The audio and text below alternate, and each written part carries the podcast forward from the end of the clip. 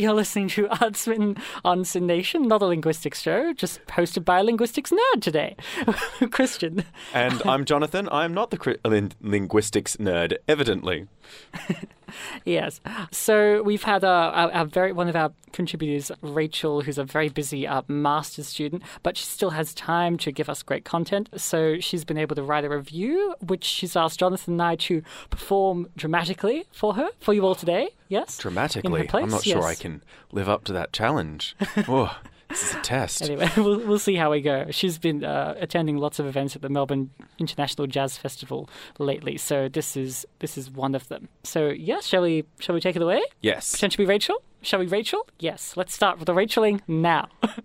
the Melbourne International Jazz Festival is now its 18th year, is Melbourne's premier jazz festival, which takes over the city for nine days in June, showcasing local and international talent in different concert halls, bars, and occasionally laneways. This year, I was lucky enough to attend three completely different yet equally exciting events Tomasz Stanko's band, uh, Vincent Jones, and the Astral Orchestra, and Jose James. Polish born Tomasz Stanko has been a jazz trumpeter since the 60s, touring the world time and time again and working on film scores.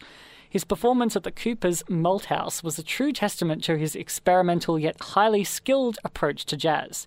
Accompanied by Alexi Tuomarila on piano, Slawomir Kirkovich on bass, and Olavi Louhivuori on drums. I'm totally guessing at all those names, so um, apologies to anyone who happens to be of those linguistic backgrounds, who's, yes, maybe not so much of a linguistics nerd after all. Anyway, accompanied by those lovely, those wonderfully named people, the four absolutely filled the space of the theatre unlike any others.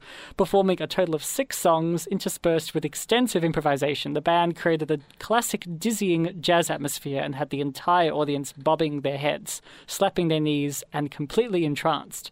The band nor Stanko virtually never stopped throughout the performance, except for at the beginning to introduce themselves, and seemed to be as captivated by the music they were making as the audiences were, listening to that music. Overall, this performance was the true epitome of jazz, dizzying and disorientating, yet completely enthralling.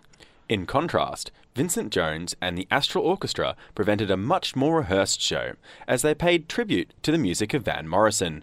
Vince Jones, who has been an Australian jazz vocalist legend for about 20 years, has joined forces with the seven piece Astral Orchestra, which was specifically brought together for the event by the musical director Matt, Matt Mahon. Together, they performed and reimagined the songs of Van Morrison and his albums Moondance and Astral Weeks.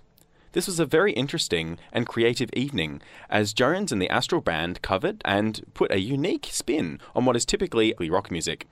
It was very enjoyable hearing Morrison's music in jazz form.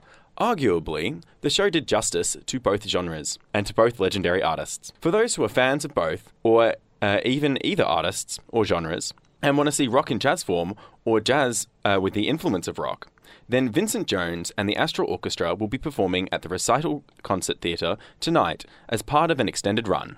Finally, in a one off exclusive evening, Jose Jones presented the music of Billie Holiday. American born, Jones is well regarded jazz vocalist, but also has had great success in R&B and even hip hop. And you could really see his this influence coming through in his tribute. Together with a highly skilled band, Jones played homage to the jazz legend that he considered to be his musical mother in the same year that uh, would have been her centennial. Jones did a sensational job performing what were the songs most important to him and his career, but adding his own unique R&B influenced spin on them.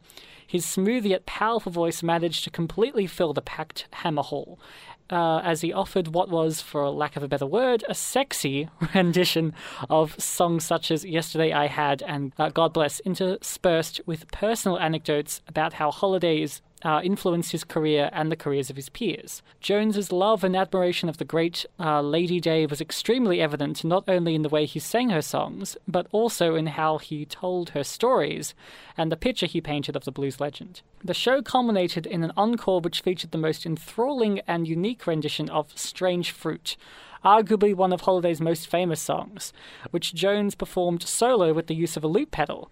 Not only did this do true justice to an extremely controversial and sacred track, it was a stroke of genius and left the audience in awe.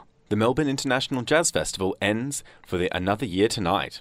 If you still have a chance to uh, do so, then do yourself a favour and get down to experience some local or international experimental talent. Well, thank you very much, Rachel, and uh, and thank you, Jonathan, for joining me in that uh, that And thank wonderful. you, Christian. Yes, Very well read. well done. Um, so more um, fascinating arts coverage coming up, uh, of course, in a second. You're listening to Artspin on SYN Nation with myself, Christian. And Jonathan.